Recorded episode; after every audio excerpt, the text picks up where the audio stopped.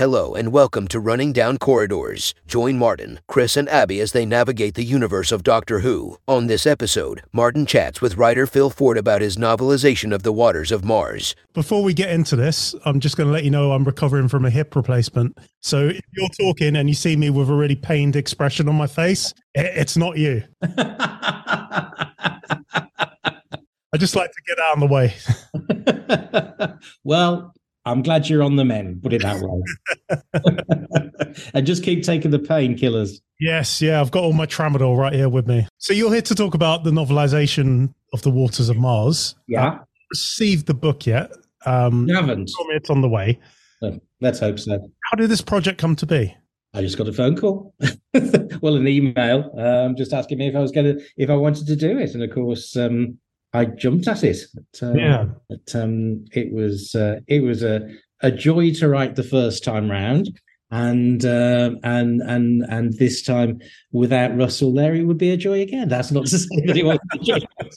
I love working with Russell. So, um, but uh, yeah, yeah. So it was um, it was great. I mean, it it was shocking to think that it was um, 2009 and and all the water that had gone under the bridge since then. Um, and I'd not actually watched it since it first went out. So um, so so that was something.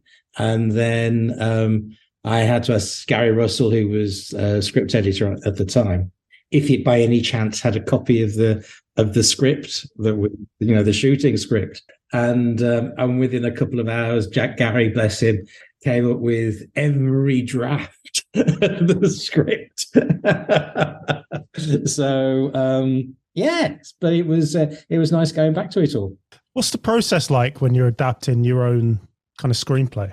Um, it's it, it's simply a matter of refreshing myself on on on what we'd done the first time around, really then because obviously it's a novel so it's um, the, there are certain things that you can do that you couldn't do in the you know when the, with the screenplay mm. so uh yeah and, and and the the you have a, you have a greater landscape in some ways i mean when you when you do the um, uh the the actual tv version of it i think you know you got basically 45 minutes an hour whichever it was i can't quite remember um, in, in which to tell that story.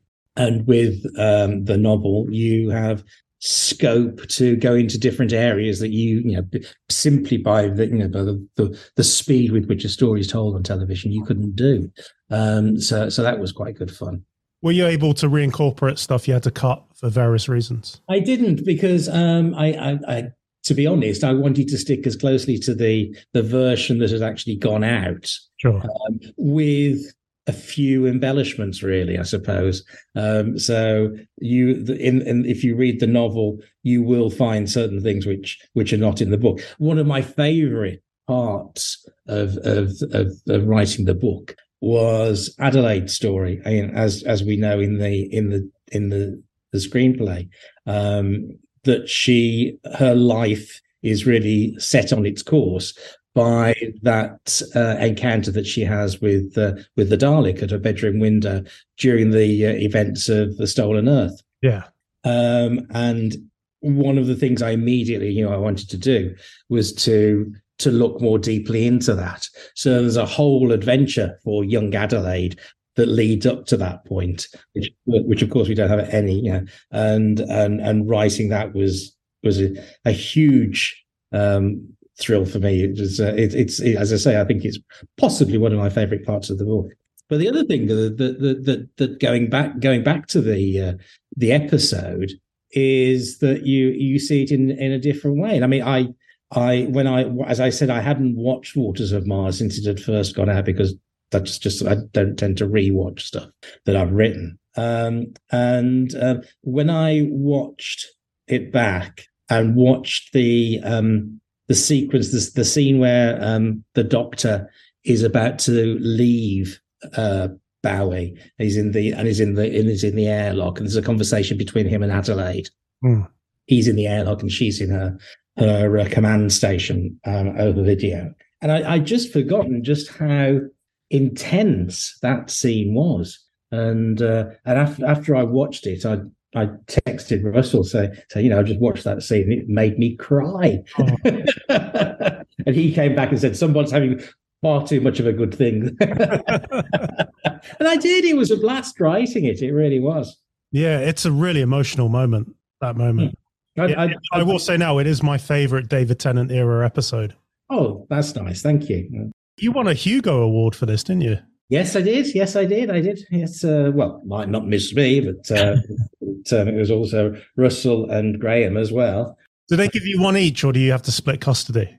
Uh, no, it's it's about um, four feet away from me, right? so, you know, it's, uh, uh, can you? Uh, oh, very nice. There it is. so how how did you approach writing in prose style as opposed to writing for television? Um, I don't really know that the approach was any different, to be honest. Um, I think the ma- the main thing is that um, what I wanted to do was to set the story in context, um, because the the the the the, the episode itself, although it happens after the the, the Doctor has been um, told that his song is is coming to an end, um, and and of course that has a bearing on on the whole Time Lord Victorious thing, um, which was entirely Russell's you know uh, thing uh, when he when he did his his draft on it.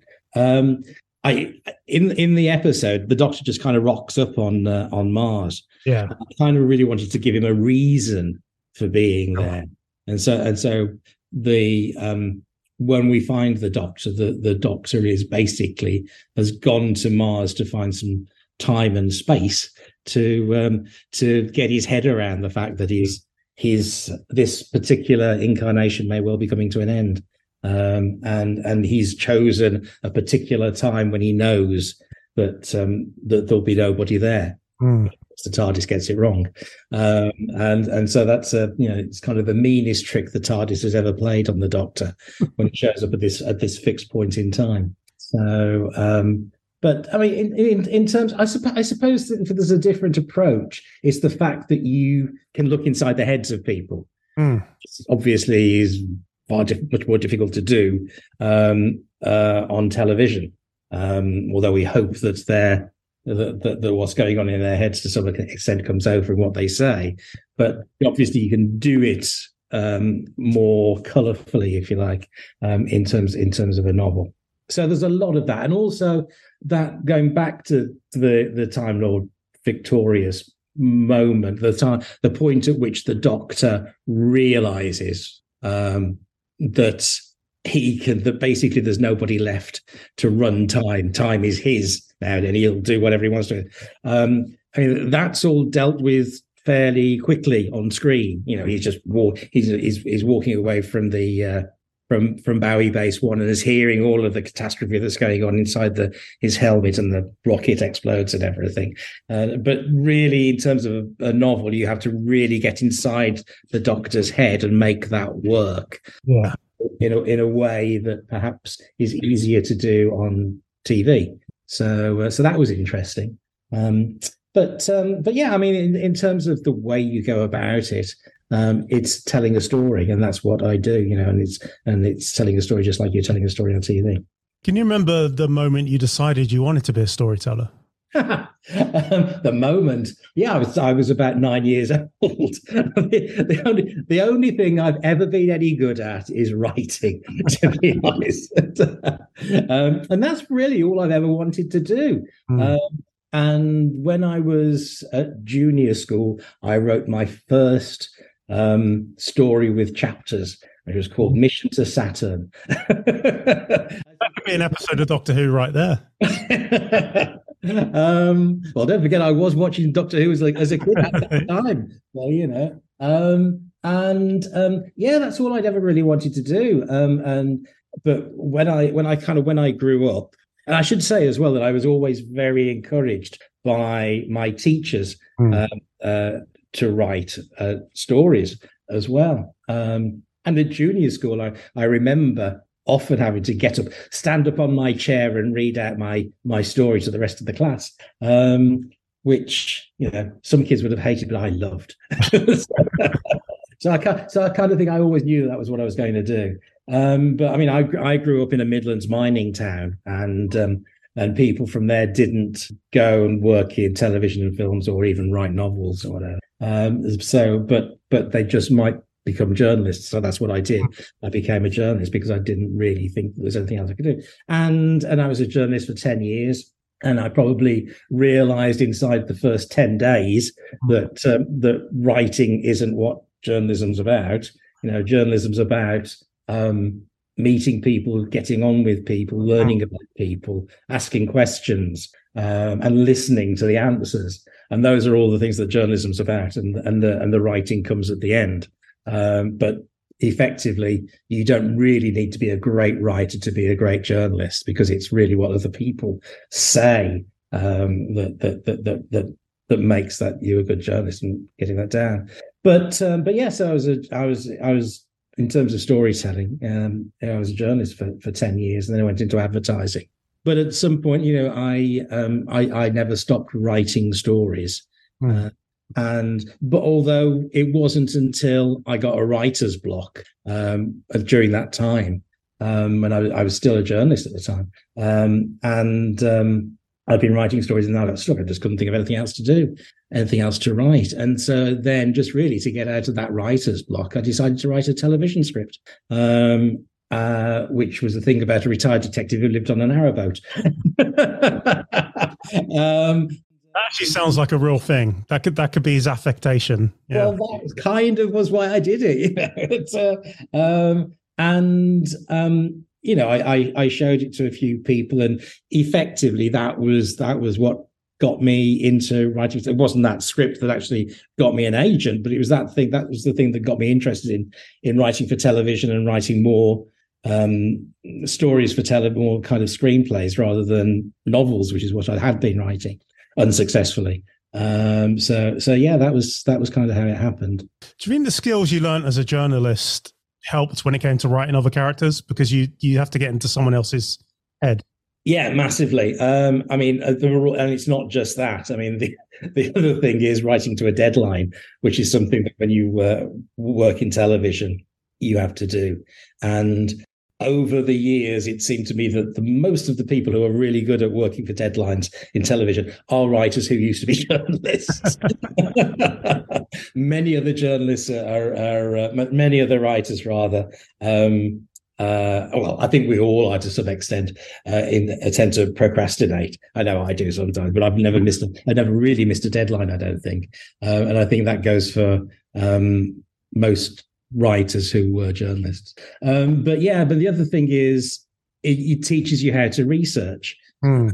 Um, and you know, kind of know the questions to ask, and just simply by fact of, of, of being a journalist for however many years, you you come into into contact with a lot of different people people from all sorts of different walks of life. And inevitably those people or a version of them will show up in something that you're writing along the way maybe even years later. I cer- i certainly know that there are people that, that i've met that have shown up in in in my writing that um uh even one of my old editors from the newspaper days showed up a couple of times in stuff that I've written. uh, I won't tell you what happened to him. Maybe marketing helped as well with like packaging ideas. I think so. I mean, I think we're we're all you know the result of of our past experiences. You know, whatever it is you do, whether you're a journalist or, or whether you're whether you're a scriptwriter or it doesn't really matter. You know, you you could you could you could sell sweets in a sweet shop to some extent. You're still, you know, the the experiences that you had before made you that person. You know, and and the way that you sell sweet sweets in a sweet shop may well be due to your experiences buying sweets in a sweet shop when you were a kid. I don't know, but you know, these things, you know, they they all make you. And, and yes, certainly, I know that I've I'm shaped in a in a, in a strong way in terms of my writing by what I used to do. Oh, what part of the Midlands are you from? My uh, in-laws are from Wolverhampton. I'm I'm from uh, Hednesford originally, okay. so not that far from Wolverhampton. Yeah, yeah. And of course, I did my training as a journalist in Wolverhampton on the Express and Star. Excellent. So you also wrote for Torchwood and obviously the Sarah Jane Adventures. If you had to pick an episode of each of those to give a target novelization to, Oh. Gosh. Um, well, on, on on Sarah Jane, possibly the Day of the Clown. Yes, good choice. Um, on um, on on on on Torchwood, I would have to say something borrowed because I wrote it. Yeah, you're one. they should do target novelizations for Torchwood. Well, of course they did. Well, they didn't do novelizations. They did Torchwood novels. Yeah, yeah, I did. I did one of those. I did wrote Skypoint for that, which which was actually based. Skypoint was actually based on an idea that I my first idea that I had for Torchwood when I when I first went in and pitched ideas. So, um, but yeah, they they they should. I agree. They should. I'm all for plenty of novelizations. Me. Yeah. like working on Torchwood, is it similar to working on the Sarah Jane Adventures, or is just the approach just slightly different? It's, it's the approach slightly different. I mean, I uh, I've been asked before. You know, is it do you write differently for you know for if you're doing Torchwood, which was you know arguably more adult uh, than when you were doing Sarah Jane. And you just you you use the same toolbox, you know. Really, um, it's just that um, there are things that you can do in Torchwood that you can't do in uh, in Sarah Jane, or you wouldn't do Sarah Jane. I mean, particularly my Torchwood episode, which was which was about Gwen being made pregnant by a monster. so, yeah, that was never going to happen in Sarah Jane. Um, Rani gets him pregnant. Yeah, you can't really. but um, but well, you you say that, but of course, you know, uh, uh I'm sure you know the Thirteenth Floor, which became mm. was a salient story, was originally intended as a as a story for uh, for Rani and Clyde. You know that yeah. they they they they find themselves trapped in this other universe, and they're there for twenty odd years, and they have a child. Uh, you know, R- Russell bless him, was, was always of the opinion that there is no story that you can't write for children. You know, it's just a question of how you yeah. write the story. So, um, you know, and I, I, remember when I when I did the um, when I wrote the Thirteenth Floor for Sarah Jane Adventures. Um, you know, I remember ringing him up and saying, you know, I've, look, I've I've come to the end of this, but the only final ending is just so bleak because they have to lose the child. Yeah. Um, and um, and Russell says, "Make it bleak, as bleak as you can make it." I love bleak um, uh, because you know I I, th- I think we we didn't try to to shy away from from difficult situations in those stories, which is kind of what made them more sophisticated sure. than possibly some other um, kids TV. You know, um, which uh, which I think is a great thing. Yeah, my son, he's 15 now, but he watched Wizards versus Aliens. He loved it. Oh, cool. Good. Yeah. And my daughter's just discovered, she's 11. She's just discovered the Sarah Jane adventures. So she's working her way through those. Oh, that's great. That's good. Yeah. I hope they enjoy. Well, they are. They are so far. I mean, you you've also worked on soap operas like Coronation Street. I think you famously did a couple of years there. I did five years there. Yeah, five years, eighty six episodes. I would find it so stressful writing for a soap opera because you've got all these different characters that are all interconnected. In the writer's room, is there like a whiteboard with how everybody's related written on it? Or are you keeping that all straight in your head as you're, you're we, we all kind of kept that that straight in our heads, really. Um, there was um, I have to say, of course, that the writers' room on Coronation Street was on Coronation Street. Oh wow! It, it was a, it was the top floor, it was the upper floor along the along the, the, side of the of the houses. Um, but no, I think I think we all just knew the show so well. Um, really, there there were people that we had storyliners and and and someone who was kind of like an archivist um, because obviously sometimes you would talk about stories which would um, uh, which the past would impact, and you want to want to get that kind of thing wrong. Um, but um, but generally, you know, we were all as it gen- as it always works in these things. If you're fans of the show that you're working on, you know, yeah. um, you know, you do kind of know uh, the history and and the backgrounds of people. Um, and we were all kind of steeped in Coronation Street. I think. I mean, I mean there were when when I was there, there were the, well when i started there there was certainly one writer there who had been there from the beginning oh wow when it started Um, and there were a couple of other writers there that had been that had been there for decades as well. So um, Marlowe's of the script world. Absolutely, you know, and it was a, it was a it was a it was a good thing as well. It was a good thing to have that kind of continuity there. Mm. Do you prefer writing for any one type of genre or or medium, or does it all just kind of scratch a different kind of creative itch? I think I think at the end of the day, it does all scratch different creative itches. But obviously, I do like to do fantasy one side, mm. one or another, um, because that was really what I came into the business to do. Uh, you know, I uh, all of those stories that I'd written as a child were ba- were basically science fiction or some fo- some form of fantasy or horror, but as I say, some form of fantasy. Um, and when I when I came into the business in the early nineties, um, there wasn't an awful lot of that on, on telly. I mean, there was no Doctor Who for a start. Yeah, um, and we we hadn't had a we hadn't even had a science fiction show. I don't think on British television for a decade or something like that, maybe. Um, but um, so nobody could have been more shocked than me to get my first gig on Taggart uh, when it was still a three-parter, um, and and then Coronation Street. You know, Taggart because a detective show is so much about plotting and intricate, and and Coronation Street because it was a soap, and I'd grow I'd grown up with it. Um, you know, my mom had always been a big fan of of Coronation Street. Um, but I'd never expected to, to to write for it. But I did take to it very well. I enjoyed it. Excellent. What's the process like in writing a detective show? Are you constantly talking with the other writers of the series to see what's coming up and what you're impacting, or is that something that script editor sorts out?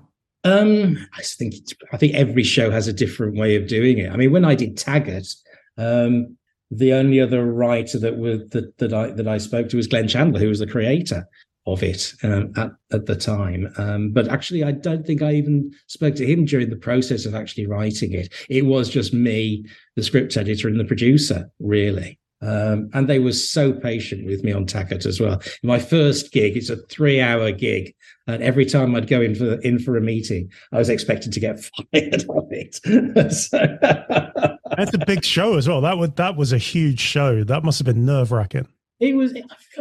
I didn't find it nerve wracking at all. I loved it. It was. I was just. I was just so amazed to um to, to get the gig and so thankful to get the gig. Um, but it was, as I say, you know, it was. It was. It's. It's a plotting gig in many ways because you you need to know pretty much before you start who the who the killer is really, mm.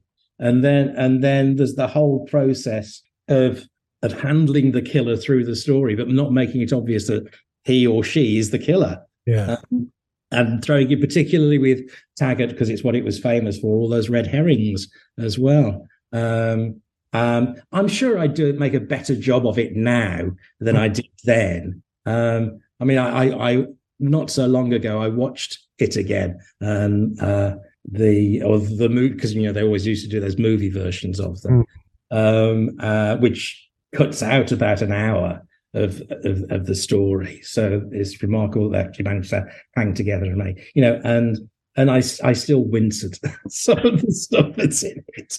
I really do. And I also I also learned um, one of the most basic lessons for writing on on that show, and that's that if it isn't if it isn't in the script, it doesn't go on screen. Because in that in that tag, it was it was about a bodybuilding drug that made people go a little bit doolally. Sure.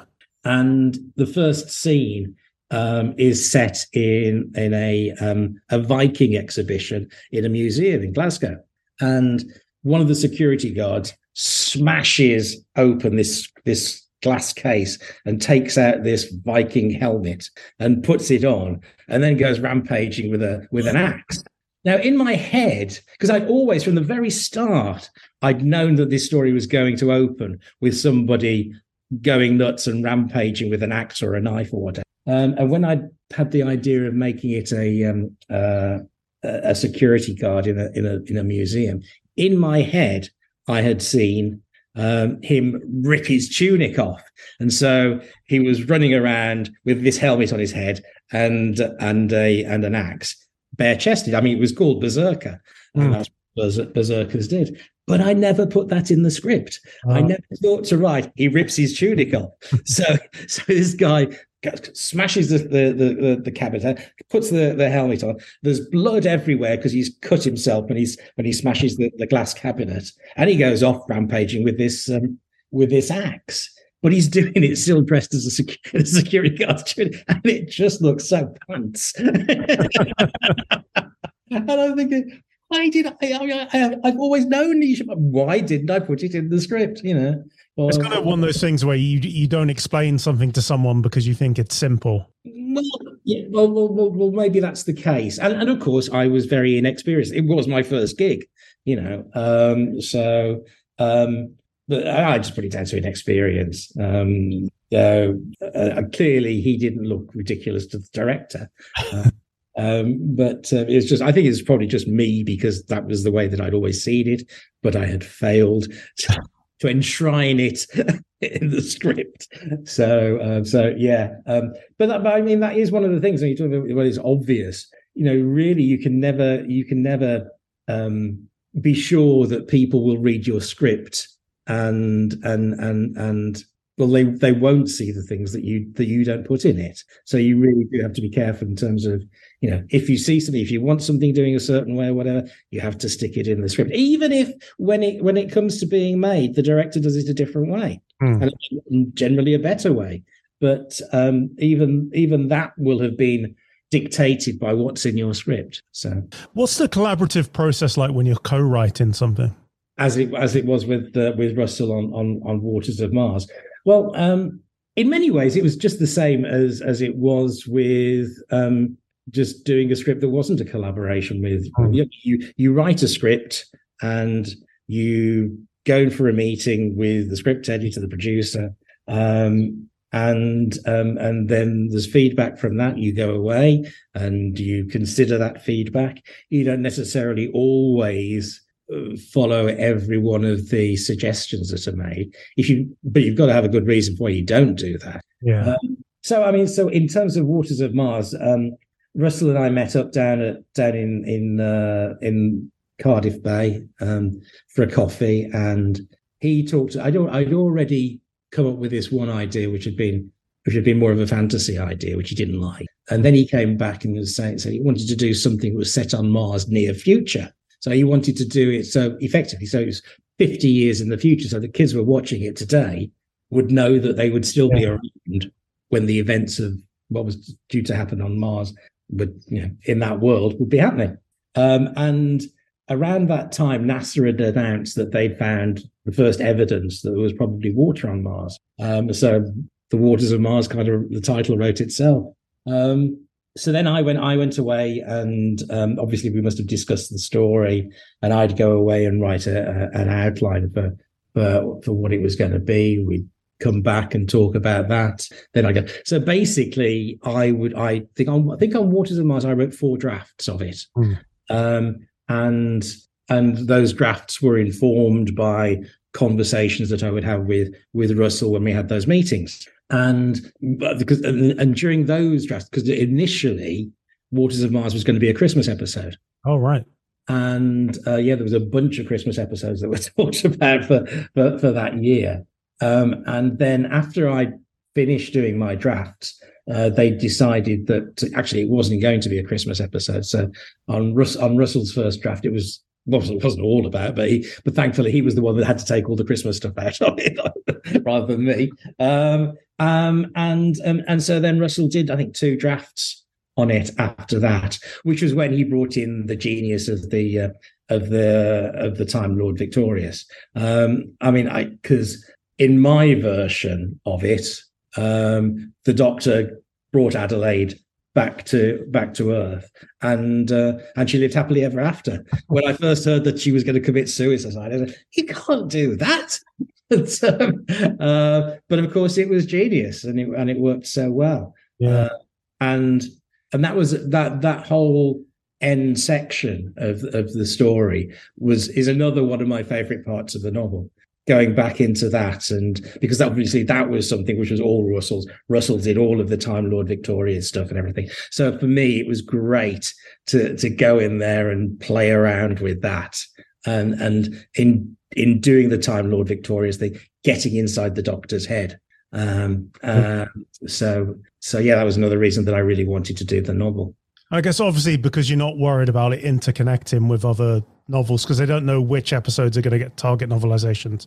So I imagine you were a bit freer to kind of do your own thing with this one. Well, in, well, to, to some extent, but I just I I wanted to say I wanted to set it in context. So I before I wrote it, I watched. Um, obviously, I watched The Waters of Mars. I watched Planet of the Dead as well, Planet of the Ood, um, um, and uh, the uh, the Stolen Earth. Um, and I asked questions of Gary about a few other episodes as well, um, because because the events on Mars are really kind of tied in to all of those things that are that happen around it as well. So I I, I don't I, I think I use them as canon really, rather than you know going off and use doing my own my own thing. Mm. Um, there are certain things. In, I mean, there's there is one thing in it as well, which when I told Russell that I was doing it, he came back to me like that and said, "You've got to do this." so, so that, which I won't spoil it by telling you what it is, does happen in it. but um, uh, yeah, yeah. So um, no, I, I, I, just, I just, I wanted to be true to the story that we'd already told. Hmm.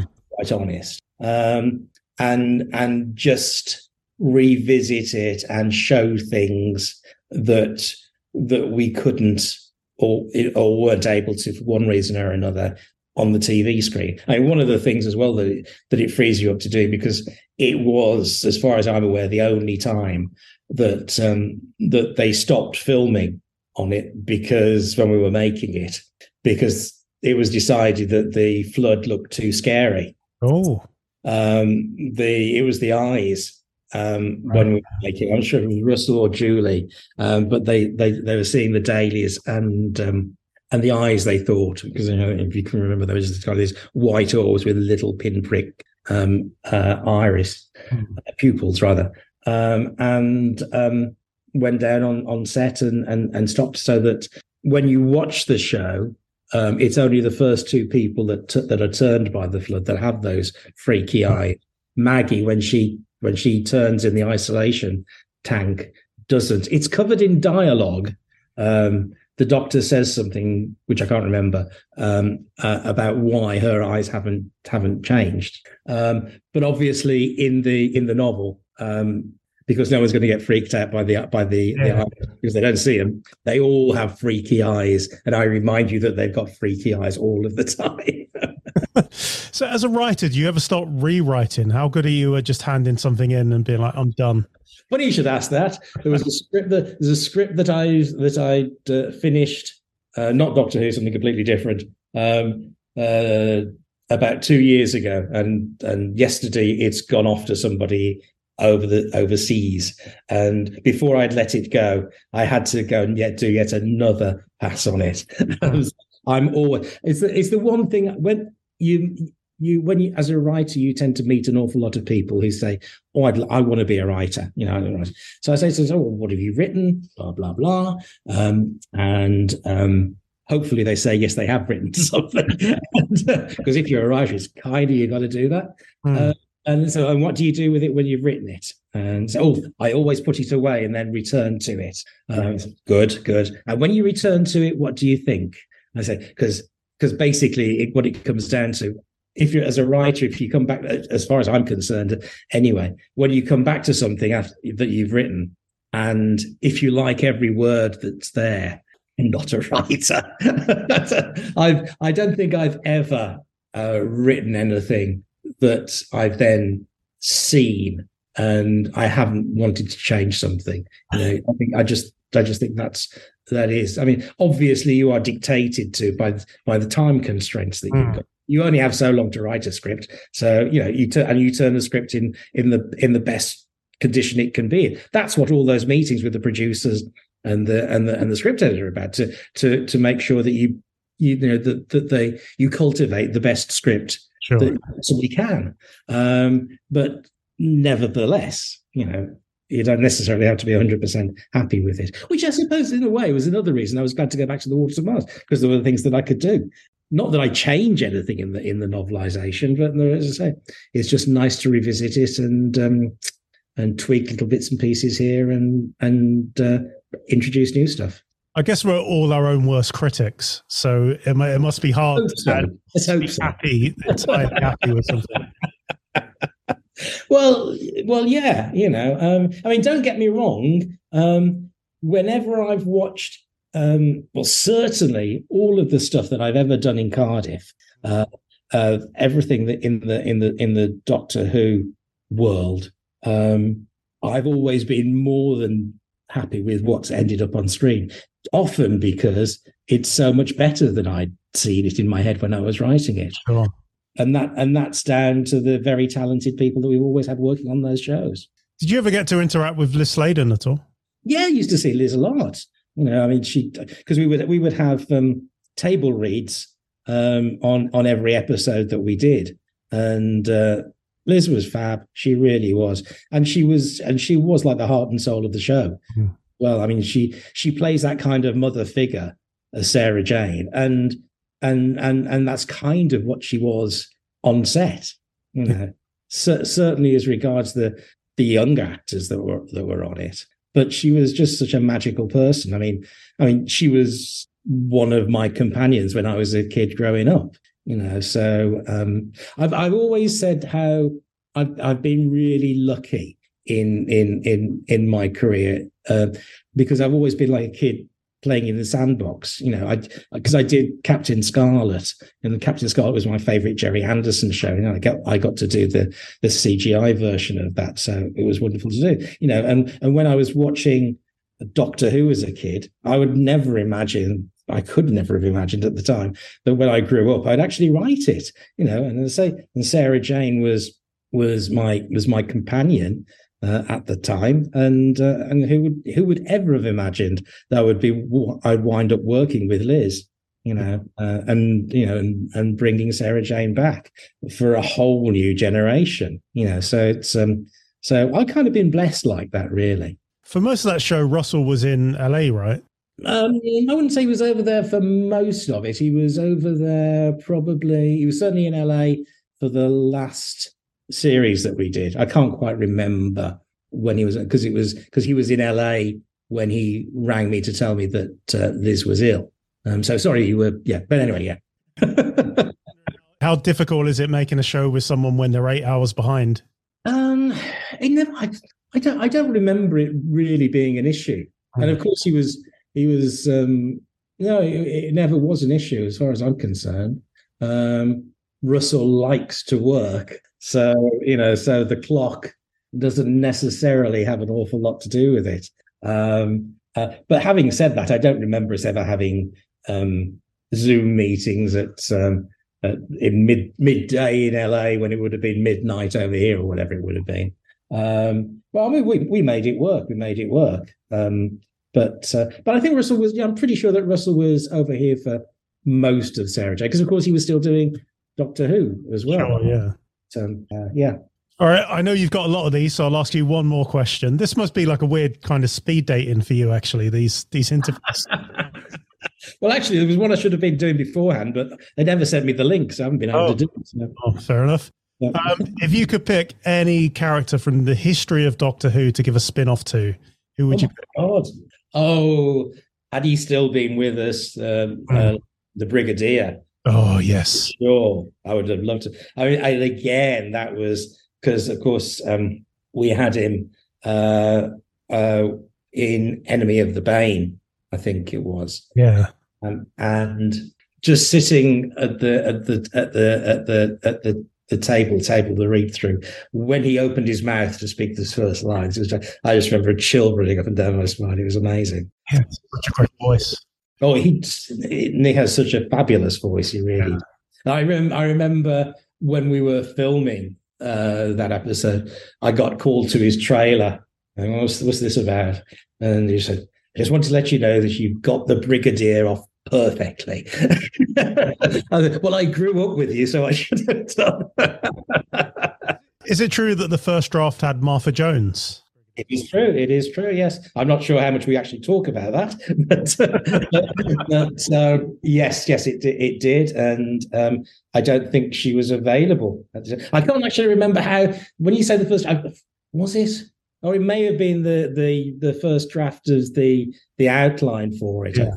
I can't remember at what point she wasn't available, but then I, am sure it was Russell who said, "Do we go? We're gonna, we're gonna. How about using the the brigadier?" In fact, music to my ears. You know, it, uh, yeah. Now I now I couldn't imagine that story with with Martha in it.